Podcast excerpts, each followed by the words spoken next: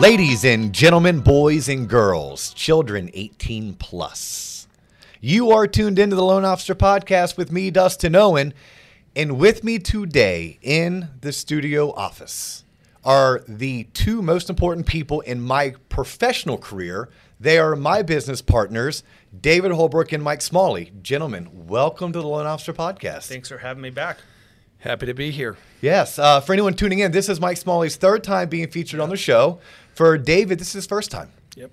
And- first time listener, first time call in, long time listener. There you go. First time call in, long time listener. That although might not be completely true, but no, although true story, his son was uh, stopping by the office today. His son and his girlfriend, they're both in college, and uh, McGuire's like, "Hey, uh, you guys are podcasting? That's cool. Hey, Dio, where do I find the podcast?" And David's like, uh, "I don't know." Google. uh, yes, no, that's, you that's ready? what I do. Ready? Well, if you're tuning in, you've either tuned in because you're on YouTube and you're watching us at the Loan Officer Podcast. You're on Spotify or Apple Podcast at the Loan Officer Podcast. Basically, anywhere where you can find a podcast, you can find the Loan Officer Podcast. And you can follow our social, which is TikTok, LinkedIn, Instagram, and Facebook at the Loan Officer Podcast. I can be found on LinkedIn as Dustin Owen. He's David Holbrook on LinkedIn, and he's Mike Smalley on LinkedIn. Although, Smalley, you're not that active on LinkedIn, are you? No, I think I probably have about a thousand follow requests in the queue. So I'll have to retrieve my password one of these days and uh, accept all the follow requests. M. Smalley at waterstonemortgage.com. That's how you can find me. That is a very easy way to find Mike Smalley. But no, I, in, in full sincerity, thank you guys both for agreeing to spend the next half hour or so uh, doing this show because I want to tell our story. And I didn't think it'd be fair for me to tell our story because it's not my story, it's our story.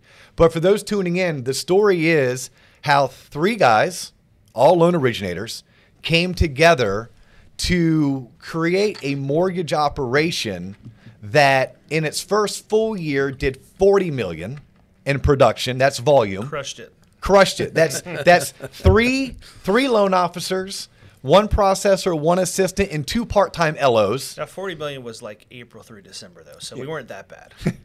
um, It collectively felt, it felt pretty bad. collectively doing 40 million to where over the course of really within seven years we grew it from 40 million a year to 40 million a month and then over the past six years we've taken it from 40 million a month to 70 million a month so this show is how did we go from 40 million a year to 70 million dollars a month but before we kick in, let's reintroduce Mike and let's introduce David to the audience. So I don't know which one wants you to go first. Who are you? Where'd you come from? How'd you get here? I'll go uh, since I'm the oldest, and I'll try not to uh, step on the the storyline in the process, but because I think who I am uh, is part of this this whole story. But uh, grew up in Orlando, uh, went to high school here in Orlando, went to Colonial High School. It's great to be a Grenadier. Uh, played baseball in high school. Went to Stanford to play baseball. That is Stanford in California. That is Stanford University. The Stanford. Not not Samford, not Stetson, uh, or any other of the, uh, The tree. fakes, the wannabes. Yeah, we, Okay. we, we are the tree. Fear the tree. Went out there to play baseball. Came home after getting done playing baseball. Got into uh, sales briefly before I got into teaching and coaching. Was a teacher and coach at Bishop Moore High School. Uh, as a teacher for nine, ten years. Got into the mortgage business via uh, a friend or an acquaintance. Left Bishop Moore teaching, continued to coach, but left teaching to get into the mortgage business. Uh, ended up starting at a place called Home Bank, which Dustin's very familiar with. Uh, started with Dustin at Home Bank. Uh, that was my entry into the mortgage business, and then, as we'll get into, ended up with these two guys uh, in the Waterstone mortgage industry. Yeah, I mean that's um, you and I met through Home Bank because you were hired as a rookie loan officer from Orlando, Florida. I was hired as a rookie loan officer from West Palm Beach, Florida, but we both were flown to Atlanta where we went through our very own quote unquote Xenix style training. Correct. And it was at that point you and I forged our friendship. Our friendship led me to work with you in Orlando for Home Bank, which is now a defunct mortgage company. But at the time, it was a bit of a who's who mortgage company in the Southeast. And Mike Smalley, how'd you get looped into this uh, crazy duo to make it a trio? Yeah, so you guys met uh, through the mortgage business and training. David and I met a little bit before that. So David mentioned that uh, that he taught and coached and was a guidance counselor at Bishop Moore High School, where I happened to be a student. So. Um, I was a very young teacher. Yeah. Can we make note of that? yeah. So I was 16. You were probably, you know, 24, Yep. maybe 25. Um, so David was my baseball coach my junior and senior year of high school. Um, I went on to play in college at Florida State and Florida. Long story, but a good story. Uh, minor leagues for a couple years and uh, kind of fell into the mortgage business. I, I finished my degree after playing baseball for two years. Not long after September 11th, terrible economy, especially for a college kid um, without any type of internships and really a great you know college resume other than playing baseball. Yeah, you So- had a very, very good ERA, didn't you? I mean, did that help you? yeah, uh, I, I threw hard with my left arm, but I didn't have uh, an internship at you know Deloitte and Touche. Figuring out his statistics every day was was part of that was my getting into the Yes. mortgage business. Um, so I fell into the mortgage business like a lot of people do in, in, in late 2002. And I remember um, David and I, for, for a couple years, kept in touch before he started. And then in 04, when you guys started, I believe, he and I would go to lunch probably once a month. And I would tell him, because I was a broker at the time, hey, you need to come be a broker. It's more flexible. We can make more money per transaction. He would always tell me about this great company that you guys work for, Home Bank, that was inside real estate offices and just had more clout than a broker. And uh, yeah, had so- a really good sales culture. yeah, right? had a great reputation. I mean, and a lot of a lot of what we try to build at Waterstone, because as a competitor of you guys back in 2004, 5, 6, 7 ish, um, I always looked up to Home Bank as a company that did a really good job, had a great reputation, had professional loan officers. We've tried to, I think, recreate that here at Waterstone for the past 13 years. But so for a couple of years, David and I would would catch up every so often, and I would tell him be a broker, he'd tell me be a lender, and uh, and we both were happy where we were at. Um, until the market crashed, and which is kind of what brought us all together um, at the end of 2000, 2007, beginning of 2008. Yeah, no, I think it's uh, two things I picked up on there, Mike, was you're talking. So 2001, right? You said September, right? September 11th, Yep. right, is when you were uh, retiring from baseball. Yep. You're starting your career, Yep, finishing college. finishing college. Yep. Not necessarily the best economy, No. but a great time for you to start your career as a mortgage loan originator.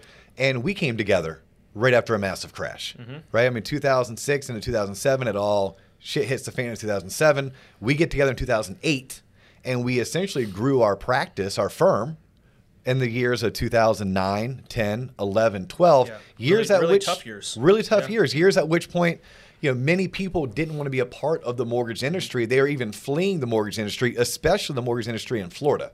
Well, I think any business is cyclical, and it goes through good times and bad times, whatever that business is.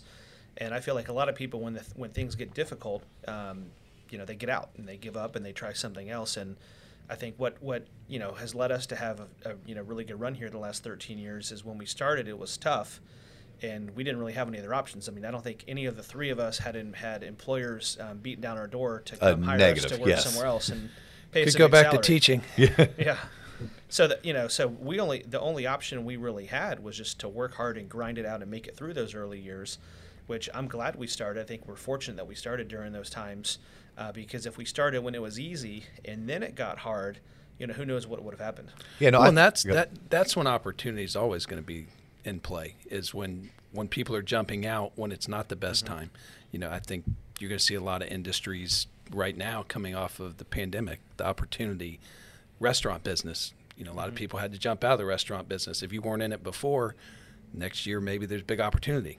Those Yeah. kind of kind of opportunities present themselves through crashes.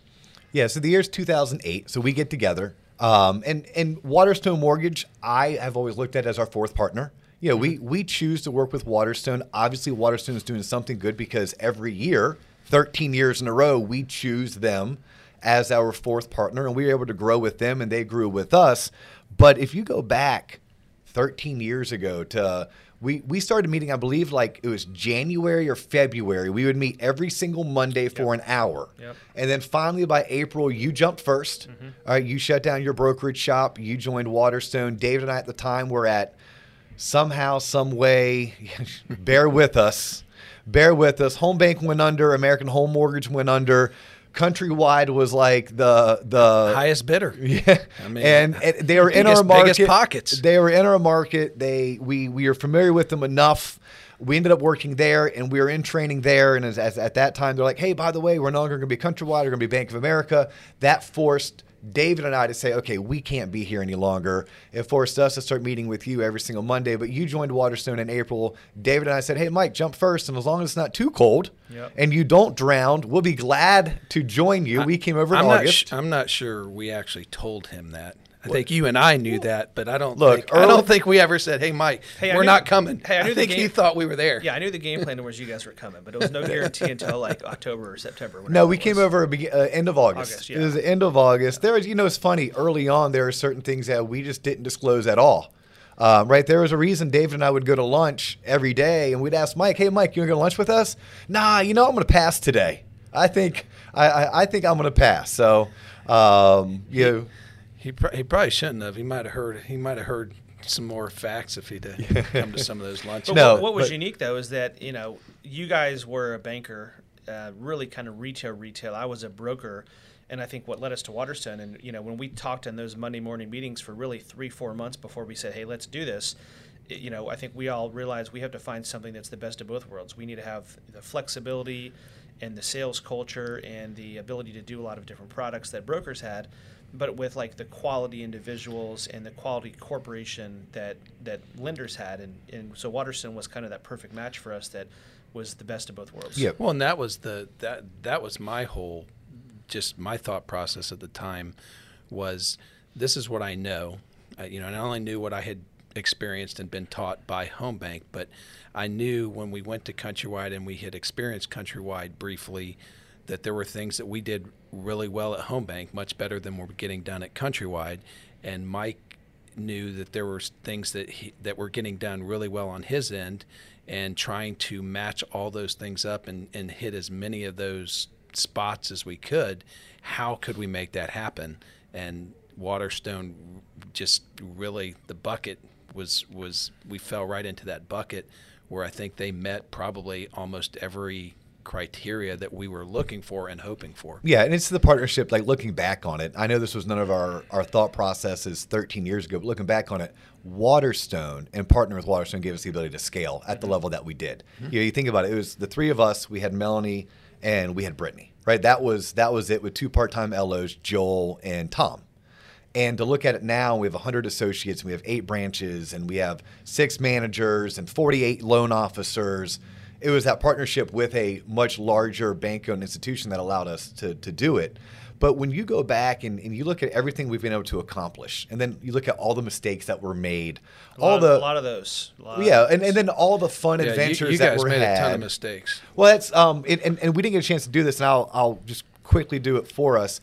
For those tuning in, we all three at one point were all originators. That was our sole goal. Our sole goal was we wanted to originate and we wanted to share in in certain costs. The cost of a server, the cost of rent, the cost of an assistant, the cost of a processor, um, and we wanted the model to. was like a law firm. You know, Yes. it was the Mike, David, and Dustin law firm, and we basically had our own book of business, and we split the cost down the way three ways. Was you know really kind of our initial model, right? We we were all individual producers.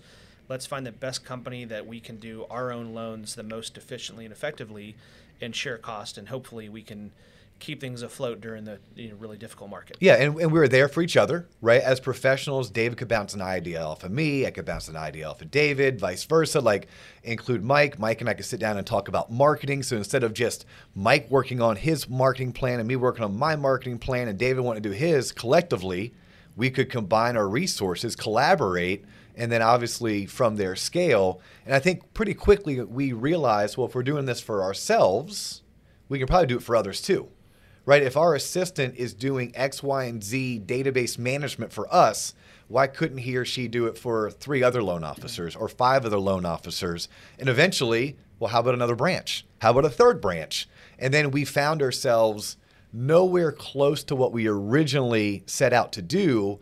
But I don't know about you guys, I wouldn't trade what we have for anything else. Well, our, our initial plan wasn't to grow and scale. I don't think we really ever thought about that. I think back then it was all survival.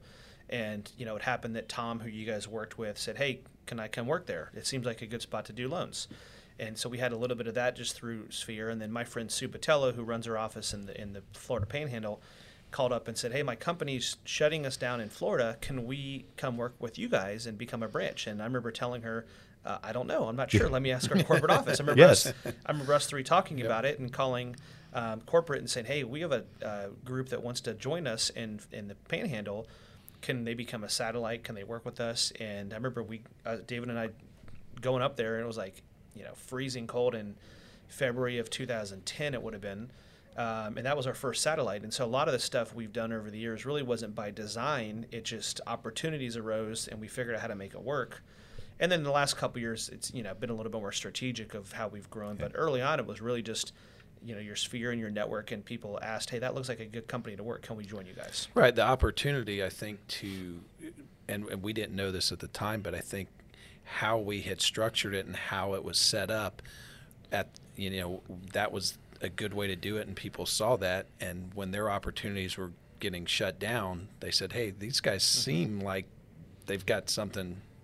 They're going the right way." Yeah, we were a flight to safety. Yep. Like we didn't even know it, but we had created something for ourselves. We led by example. We were a flight to safety. Mike, do you remember, or David even, do you remember what corporate's number, what we call it corporate, the home office, Waterstone's corporate home office out of Pewaukee, Wisconsin, their number one apprehension for us opening a satellite was?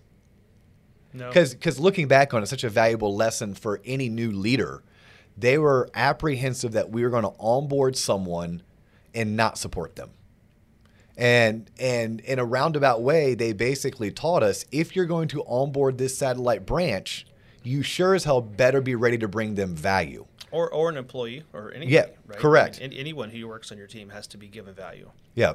Um, and then you fast forward now. So our roles now look a little bit, a lot different than what they did 13 years ago. Uh, David, you gave up originating. You kind of fell on the sword for, for Mike and I for ga- the gave partnership. up's not really the fairest way to say that, but yes, I stopped. I stopped originating. Vol- Yeah. Voluntold. Yes, yeah. Voluntold. David, hey, truth be told, we sat down, we looked at the volume. Mike's a mega producer, and I produced more than David. At which point we said, David, your background's in counseling and you produce less than Mike and I. Someone needs to stop producing so we can manage our pipeline, manage our processors, and manage our, our, our fundings. And part of that was early on when when we were in that kind of law firm model. We each, somewhat to a degree, like each took on certain areas. Like Mm-hmm. I knew the IT guy, so I became like the IT guy. You know, David kind of knew operations because he was a guidance counselor, and kind of knew how to manage people better than you and I did. So he kind of took on ops and. And so some of the, you know, those early roles were really just by chance. Hey, you, you know the IT guy, so you're the IT guy. Yeah. Yeah, no, my background is in advertising. I remember having a surgery that required me to sit on my couch for two days with a bag of peas. And I think I wrote Waterstone's first marketing library. Mm-hmm. I think I wrote 28 marketing pieces that weekend um, while fixed to Super Bowl Sunday, whatever the the the, the crappy Yeah, uh, was- TV was- programs that they that they offer, like the Puppy Bowl and the the 100 best commercials. Well, most Um, most guys do that surgery on a good sports weekend. Correct. yes, but like like back in the day, yeah, we each had our own roles. But David, now, I mean, your role. If someone asked me, I'm like, oh, he's our VP of Ops. Fair enough. Yeah, I- And I think once again, when you talk about the scale, I think all of those roles that we initially took on as we got bigger, not all of them scaled up. You know, and, and in my case, um, it became more time consuming to man as we got bigger the more loans we got the more loan officers the more branches you, it get it gets bigger the time dedicated to that it doesn't make sense to spend time on originating you know five loans a month when I've got a hundred at that time maybe you know and nowadays 250 loans a month to get through the pipeline so uh, th- that's kind of how things change over time is the, it g- goes to scalability you know Yep. and you know Mike doesn't have to do IT anymore but he still originates because he is a mega producer so it, it, that's the bulk of where his time should be spent and we have somebody else do IT now yeah. Isn't that crazy? 13 years ago, if I said to you, hey, David, by the way, I'm going to fast forward a decade, and uh, 10 years from August 28th of 2008. You are going to have two regional processing managers, 20 processors, and a area sales manager that all report directly to you so you can help get 250 loans a month closed. You would have probably thought I'm crazier than you already think I am. I, I would not have even understood what you were saying just by definition alone. And uh, you know, and, and without going into too much detail, I think you can probably recall some of the conversations we had in the early years where, I mean, I was, you know, you were always very Pro growth. visionary, where I was That's a good always term. pro growth. Visionary. Okay, but I would I would always be more of the if I can just do this, if just this can happen, Y- you know. And, and to be fair, I'm older than you guys, so you know I was I was a little more invested with some uh, you know family things and business things and being older. But I I was always of the mindset of if I could just get to here where Dustin, you know, you're always on the opposite side of no, we're going to go here, and the We're in- going to the moon. Yeah, the in between in there, you know. So true story. And by the way, conversations were typically this. Like the one thing David, Mike, and I do, and again, all this is stuff that I look back on now. I'm like, wow, we should teach that. I don't know if we did it consciously or subconsciously, but we do a really good job of getting outside of the office and we do lunch together at least two to three times a week, and probably always have.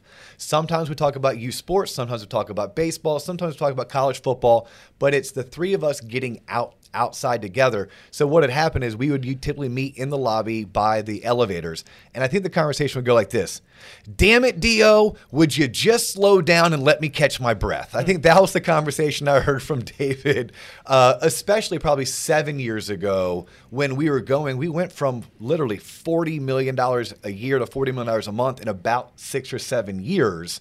And during that time, there was a lot of rapid growth. I think we've done a really good job over the past six years of, hey, how do we focus on getting better, getting deeper, not necessarily wider? And and by getting deeper, we took it from 40 million a month to 70 million a month. Uh, but yeah, I want to, if we have time today, lean into David your experiences because it's not very often you have a a ex top producing loan officer who understands how to properly manage a pipeline. Like like I'm going to ask you to give some some advice to LOs, especially younger LOs tuning in. Like what are some things that you've learned over this past 13 year journey that we've been on as a ex top producing loan officer now VP of ops that someone tuning in that maybe has only been in the industry a year, two years, or maybe they've been in for seven years, but they're they're struggling that um, you could lean in a little bit, whisper in their ear, and say, "Hey, you should do this better." And maybe you know, I'm just gonna go there right now. I'm just gonna like, like I'm not even gonna try to push to the to the back. What What are some things based on the past 13 years that you've learned that you wish you knew or you wish you taught to others earlier on?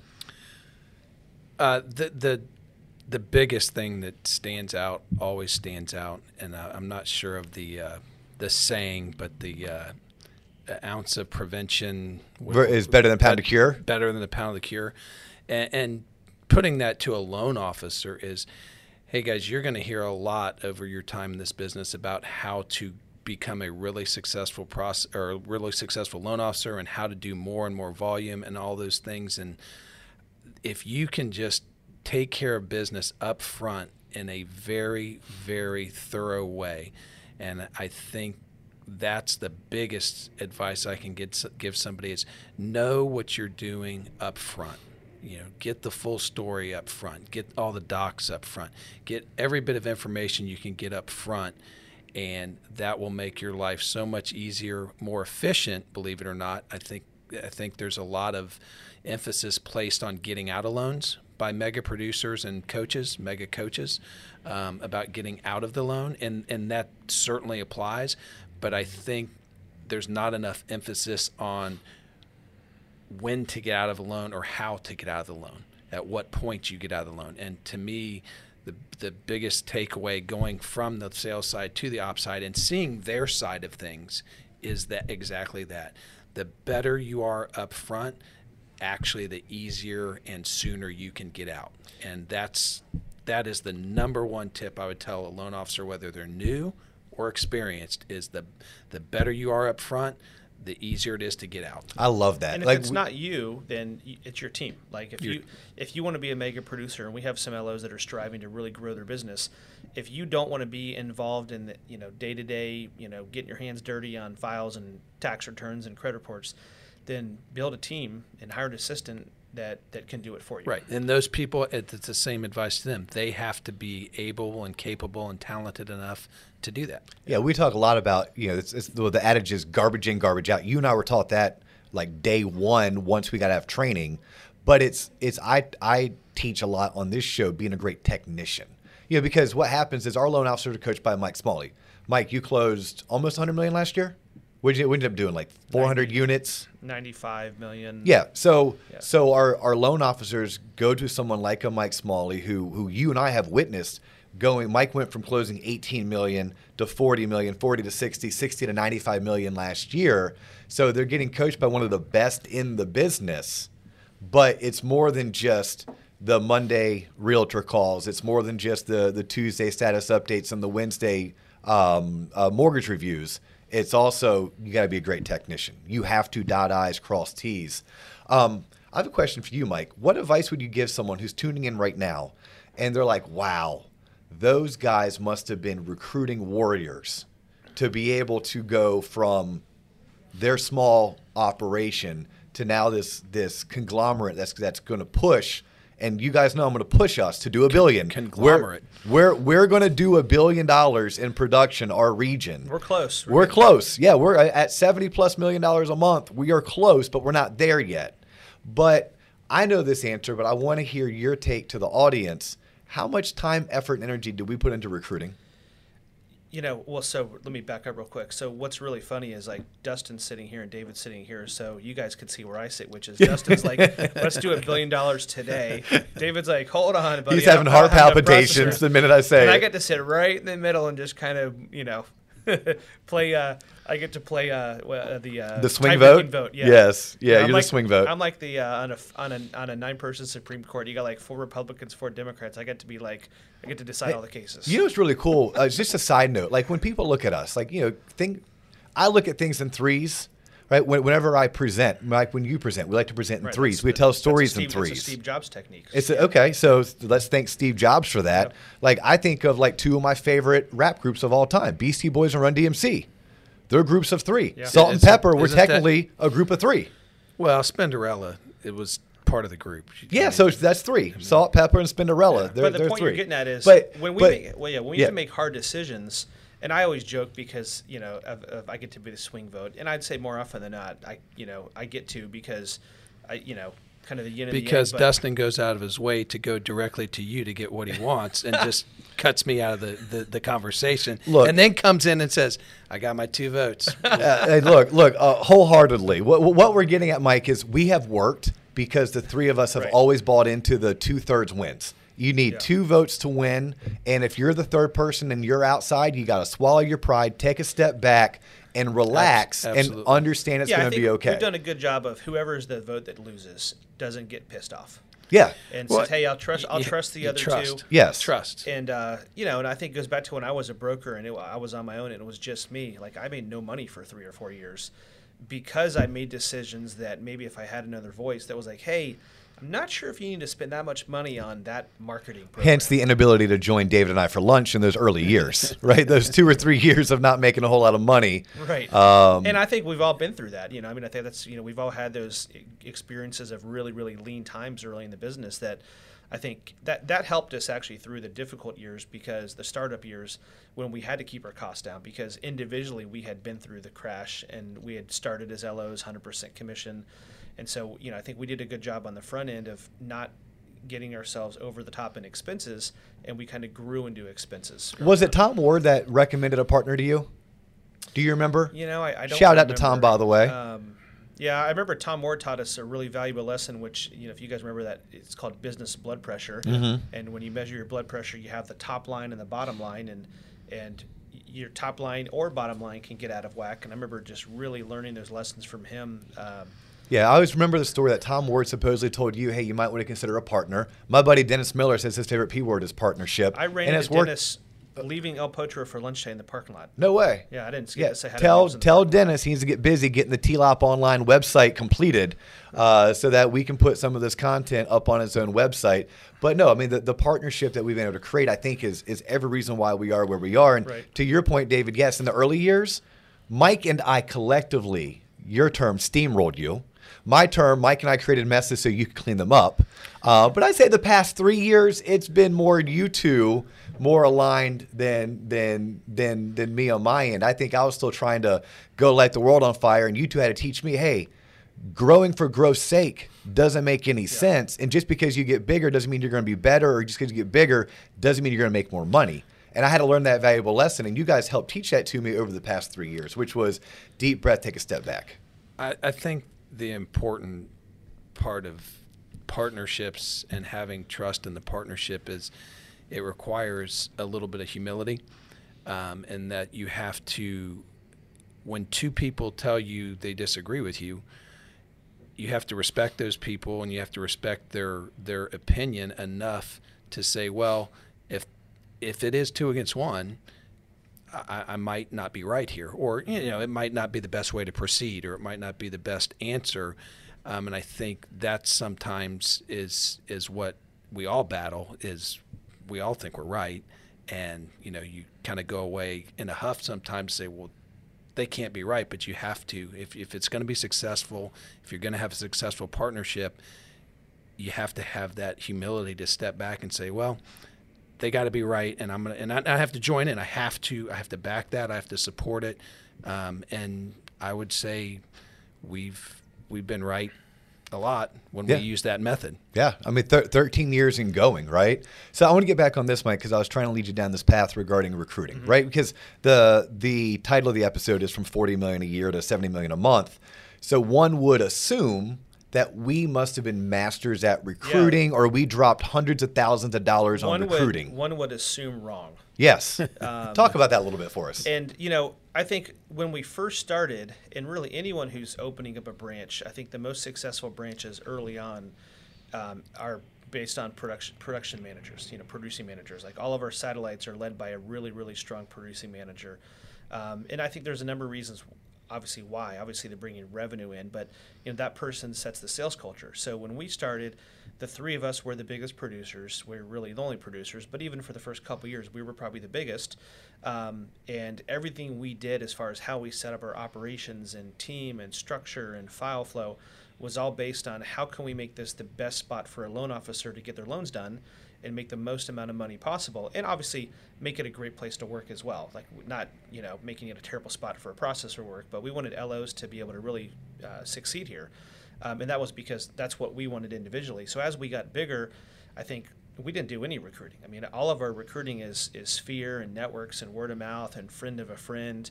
Um, we you know, i think we've maybe hired our first um, loan officer through a recruiting service here about three months ago. Yeah, and that's a producing um, branch manager yeah, in a brand new market. In a market we've been trying to get in for a yes. couple years. So, yeah, yeah and, and something unique about us, and I think you guys brought this from Home Bank, is what's really made us successful is finding people outside the mortgage business and teaching them the mortgage business, whether that's marketing, sales, ops, scripting, you know, how to get over call reluctance. I think all three of us have unique experiences there. And we've done a really good job over the years of finding people outside the business, teaching them the business the right way. Because I think a lot of experienced loan officers have some bad habits um, and maybe aren't the most coachable.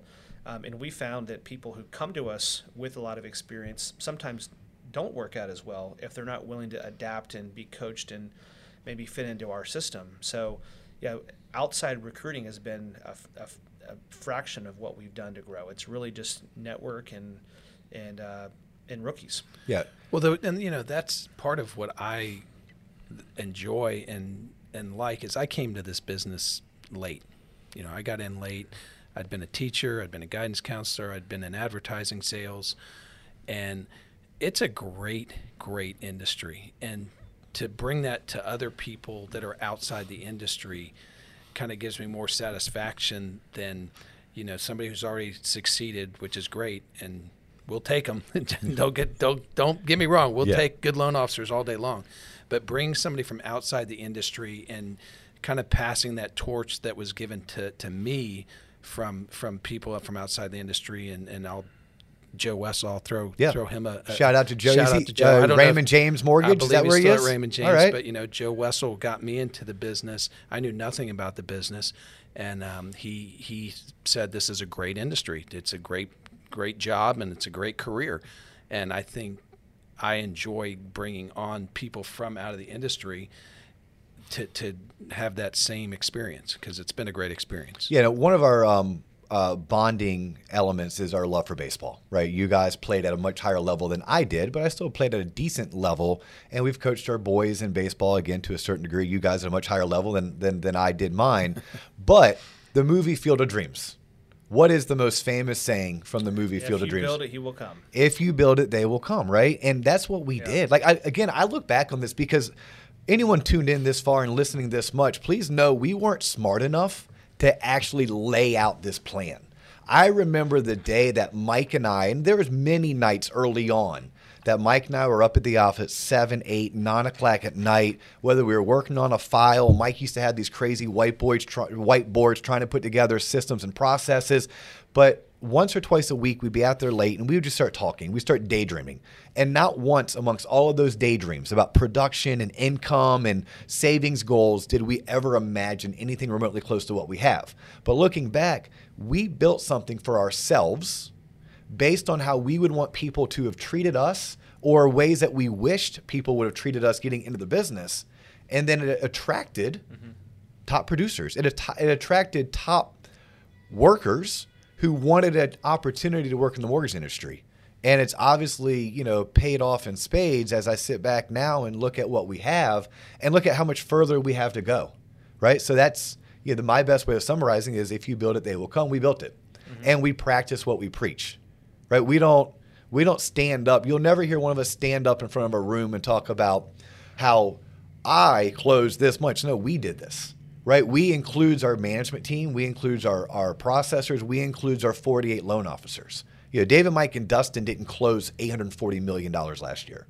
No, David, Mike, and Dustin are fortunate enough to be a part of a group, and that group, under our leadership, utilizing our systems and processes, closed $840 million. And it's not going to be David, Mike, and Dustin that, that do a billion, right? It's going to be us that, that does a billion. We just happen to jump down in the trenches from day one and say, yeah, you know what?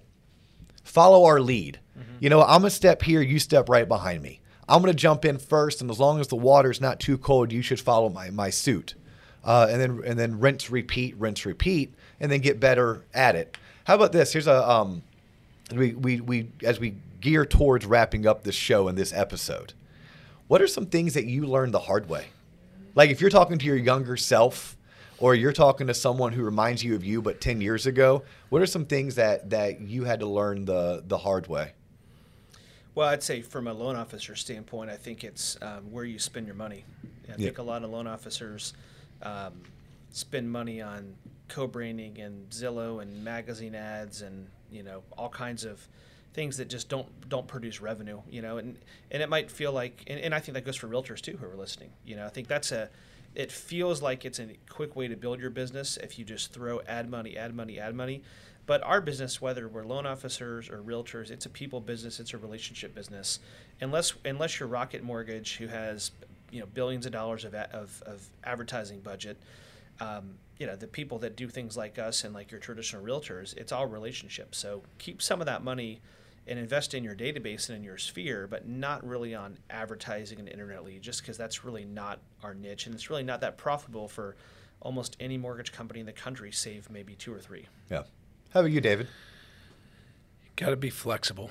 Um, you you have to uh, meet people where they are and understand that everybody does things differently. Everybody reacts differently, and you have to have that flexibility in you to to be successful. Because if it's always your way or the highway, I think that's uh, that's a recipe for disaster. And early in the process, like like we've talked about, I, I would have ideas, I would have thoughts, I would have you know beliefs of this is how things are going to go, how they have to go, and when they don't go that way, I would get angry. And when I would get angry about it, obviously that didn't make it better. That makes it worse. And then that scenario, whether it's you know dealing with a borrower, whether it's dealing with a processor, whether it's dealing with an underwriter, I think um, that was my biggest lesson is that this this business throws you a lot of curveballs and you have to be flexible. You have to be ready and willing to adjust and move with the move with the times. I mean we you guys know what i'm you know dealing with right now with appraisals and and turn times and things like that you know, you, just got to be ready to, to adjust and pivot. And having that ability, I think, is hard. It's it's not something you just wake up and say, "I'm going to do." I'm I'm going to be flexible today. I'm going to be. I'm not going to be as stubborn as I've been for 30, 40 years. I think it's something you have to learn, and I think it's something you have to practice. To follow up on that, I remember one of my first mentors in the mortgage business, a guy named Tim, Tim Brahim, who owned Loan Toolbox, used to call it an "it's my fault" mentality, which meant I don't care what the problem is, it's my fault. Like, what can I do to fix it? Versus placing blame on others, because so often there's so many people involved in a transaction. There's realtors, borrowers, processors, underwriters, loan officers, closers, title company, inspectors, appraisers. There's so many hands that are involved in a transaction that it's easy to say it's their fault. It's their fault. And in reality, it's probably everybody's fault collectively if there's ever a challenge on getting a loan closed. Um, so I think you know you need to look to see what what could I have done better before I place blame on others. And and David always talks about this because I sit you know he and I our offices are on that side of the building, so we're next to each other, and all the time if he's ever frustrated, he comes in the office and it's uh, it's frustration because someone wants to complain about the problem versus worrying about the solution. And I remember he always says, This is the solution. It's going to take us 15 minutes, but someone wants to spend three hours litigating what happened and why. Well, that there's plenty of time for that after the fact. Let's figure out how to get it fixed in 15 minutes. And if we need to meet in a couple days to debrief and figure out how can we prevent that from happening again, let's do that. But I think in our business, so many people focus on the blame and the why behind things. And, and our business is full of challenges, like probably all businesses. Yep.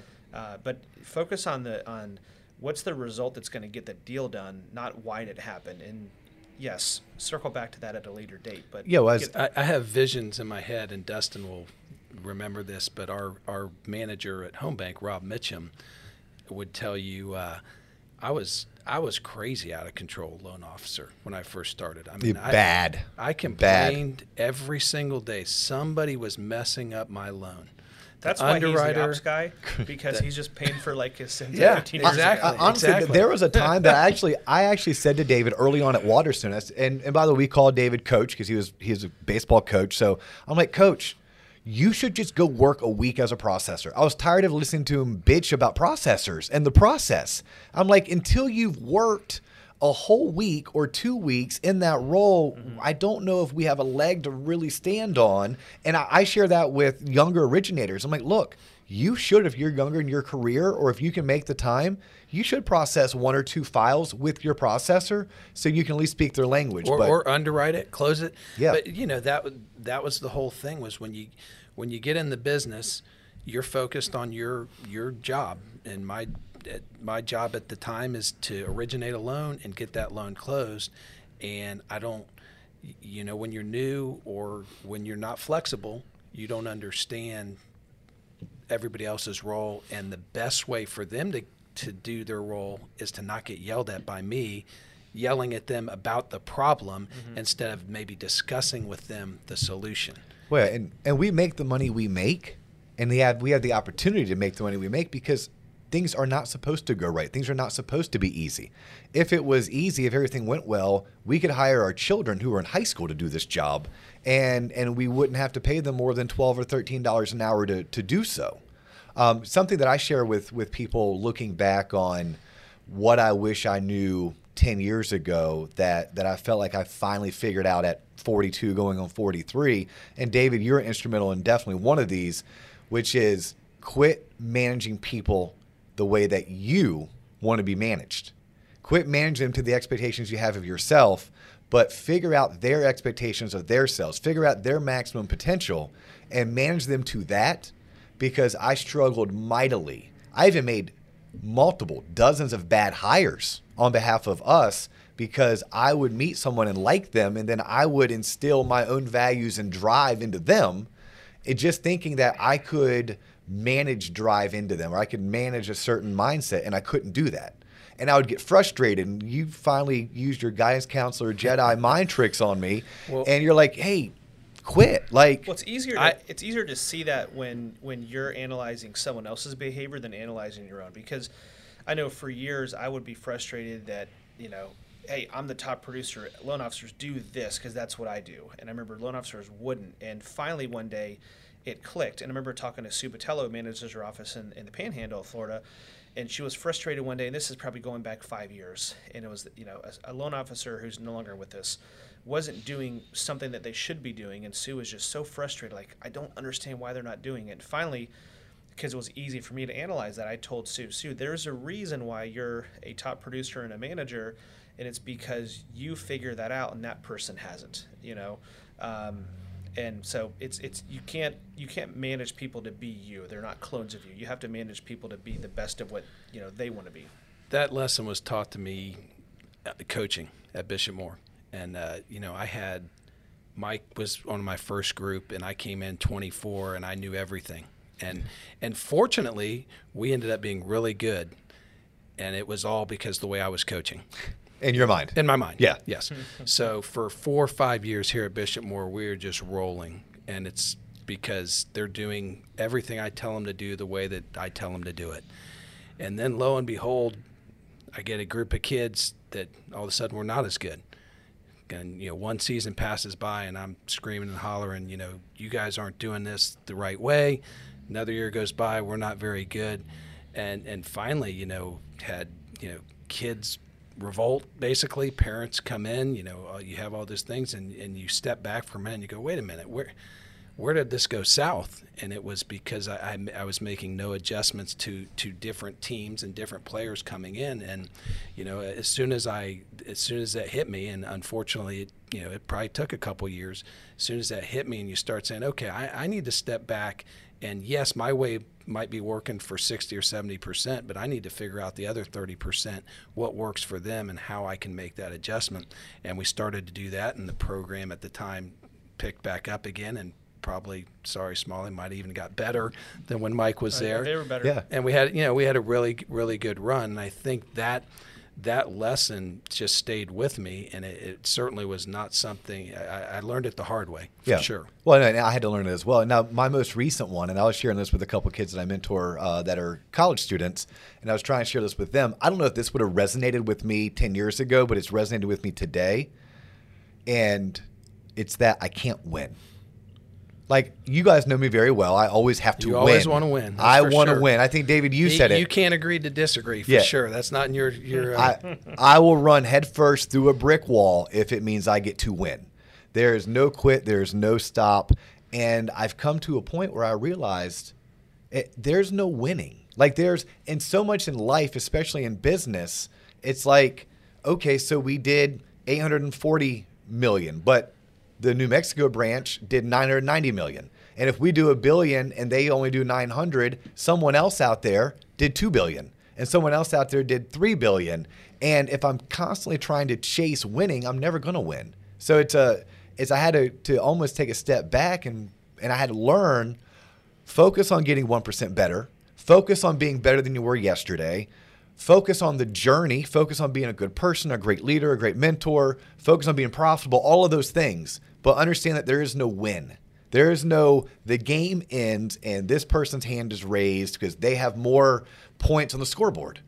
And that took me until like today, years old, to learn that I just can't win and I shouldn't focus on winning. There's other things I should focus on. That's something I wish I could have conceptually understood 10 years ago that there's no way I would have. It, it took our 13 years together uh, to get me here. How about this? Because it is time to wrap up. I'm getting the cue from from JC on the on the other end that we're running out of time. Uh, we're running long, but I didn't preface this, and we should have in the very very beginning. For those tuned in, we are a purchase focused realtor builder database referred organization. Like that is what we coach. That is what we teach.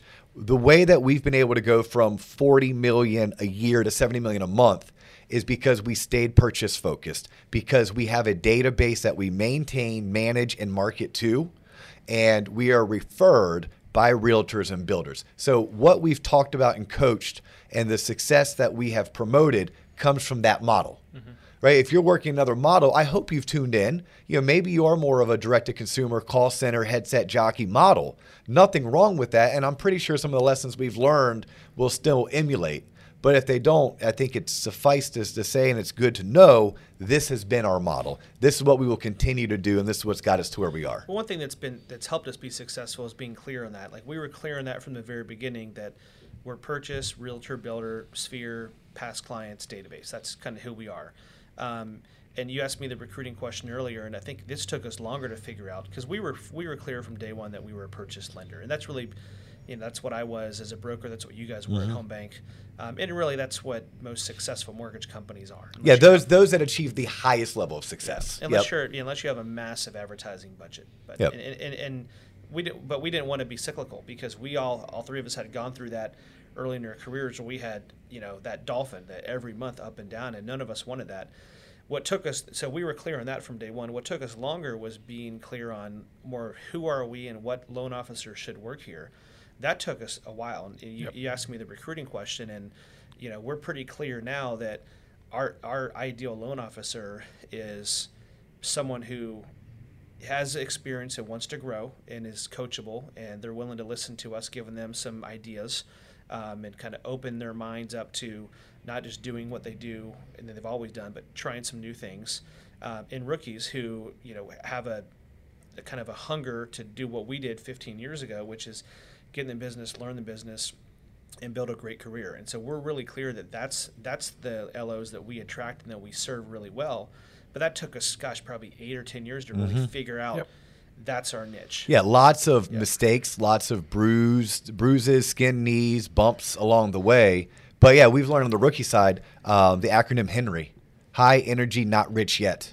Mm-hmm. That's what we want. We want someone that is high energy. They're not rich yet, and they have a drive to absolutely just crush I don't know, it. but I like it though. It's yeah. good. You know what? I stole that from Veronica Figueroa, who is a realtor in the Central Yeah. Florida market, and I think she works at EXP. Mm-hmm. I was at an event that Veronica was speaking, and it was one of those things that she said it. I'm sure she swiped and adapted from someone else, but that's what we look for because we don't want to onboard a rookie who doesn't want to make our President's Club. Yeah. Now we will onboard seasoned originators who do their three to five loans a month, and they're very happy doing it, and they're purchase focused, and Yeah. Low you know. maintenance and make a good living. Yeah, but if we're going to onboard a rookie, someone with no experience, someone who just recently passed their their 20 hour uh, safe safe test, no, that person. If we're going to invest in you, we want you to be a Henry. I think we should start calling all of our rookies Henry. And I, I'm still trying like- to get my hands around maintain, market, manage the three M's. The database. The da- yeah, the three M's. JC, market, throw that on manage. TikTok. Maintain, TikTok, mar- TikTok. Maintain, Tic-tac. market, Tic-tac. manage. Yes, Tic the three is M's. something when you Is that the right order? What's that? Maintain, manage, market. Maintain, manage, manage. maintain, and market to your database. That's There what you we do. Manage, the three M's. market. Three M's. And and it's done. By, I created one. 3M. and it's done by Melanie. Three, ah, three squared done by Melanie, Three squared. or three cubed. That's gonna Three cubed. There you go. Hey, how about parting shots? Uh, parting shots. We'll wrap it up this way. Uh, drop one piece of advice that you haven't already given to the audience. It could be life related. It could be mortgage related. That uh, they're going to listen to this and say, "Wow, thank you very much, Coach Holbrook. Thank you very much, Smalls. Thank you very much, Dio." Man, well, I, you know, from a producer standpoint, I would just, I, the advice I give to all loan officers is, do- is don't ever set a ceiling because there's no ceiling. And I, you know, I call it the curse of the mortgage business is, and you guys have heard me say this a million times, but the curse of the mortgage business is it's, it's really easy to, to set up a good business where you make a good solid living, but then it's really easy to stop there and settle for doing whatever that is, 8 million, 10 million, 12 million, depending on your market and your, in your comp plan. But it's so much easier and attainable to take that to the next level whether that's 20 30 40 or 50 million. So any any loan officer listening there's there's no ceiling. You know, don't don't set a limit on what you can do because really the infinite's possible I would say to anybody in this business, processor, underwriter, loan officer, closer, be humble. Don't think you're always right. Be flexible. Be willing to, to listen to everybody's input and stay focused. Mine is continue tuning into the Loan Officer Podcast. You can find us on Spotify, Apple, uh, Apple Podcasts, YouTube. No, please, if you like what we're doing and you're tuning in for the first time, share us. Uh, if you're tuning in for uh, the second, third, or 100th time, thank you. Please continue to uh, reach out to us. We love to hear from you. We love your feedback. We love your show and topic suggestions. This show came about because it was a viewer request. Uh, they wanted to hear my story, but I had to tell them, look, it's not my story, it's our story. So, David and Mike, Thank you so much for jumping on the Loan podcast, for spending the past hour with us, telling our story. And David, I'm gonna put you on the spot. Is that because you don't think I'm ever coming back? Right? if if and when I've, I've been on three times. if if and when would you be willing to come back on and do a show just you and I? Hey, I mean, it's I, two- I mean, I can always be bought. Hey, You- I mean, you can can always hey, be bought. It's two out of three. It's a yes. It- it's I two to out of three. It's a yes. No, Mike a- Smalley and. Dustin Owens say David Holbrook will be back on. We'd lo- Absolutely. we would actually love to hear from the audience. What would you like to hear more from David, knowing his expertise and his his background? it- What what are show, some show suggestions or topics? Hit us up in the YouTube comments. Send me an email at don at waterstonemortgage.com. Uh, you can hit David up, D Holbrook at waterstonemortgage.com. He's David Holbrook on LinkedIn. I'm Dustin Owen on LinkedIn. I have a TikTok account, just so you know. Do you want people to follow your TikTok? No, I don't. I don't know what it is. Okay. but I, I know I have one. T Lop has a TikTok account, but I'm not even allowed to have access to it. John Coleman is the only person who has access to that. To that, uh, and he is Mike Smalley. Mike, what's your your website? Is it MikeSmalley.com? Mike, Mike dash Smalley. Mike dash Smalley, Mike dash Smalley.com. Gentlemen, thank you for the past 13 years. I'm looking for the next seven plus years. Uh, thanks for coming in to do an episode. He's Mike Smalley. He's David Holbrook. I'm Dustin Owen. That's all the time we have for you today. Deuces.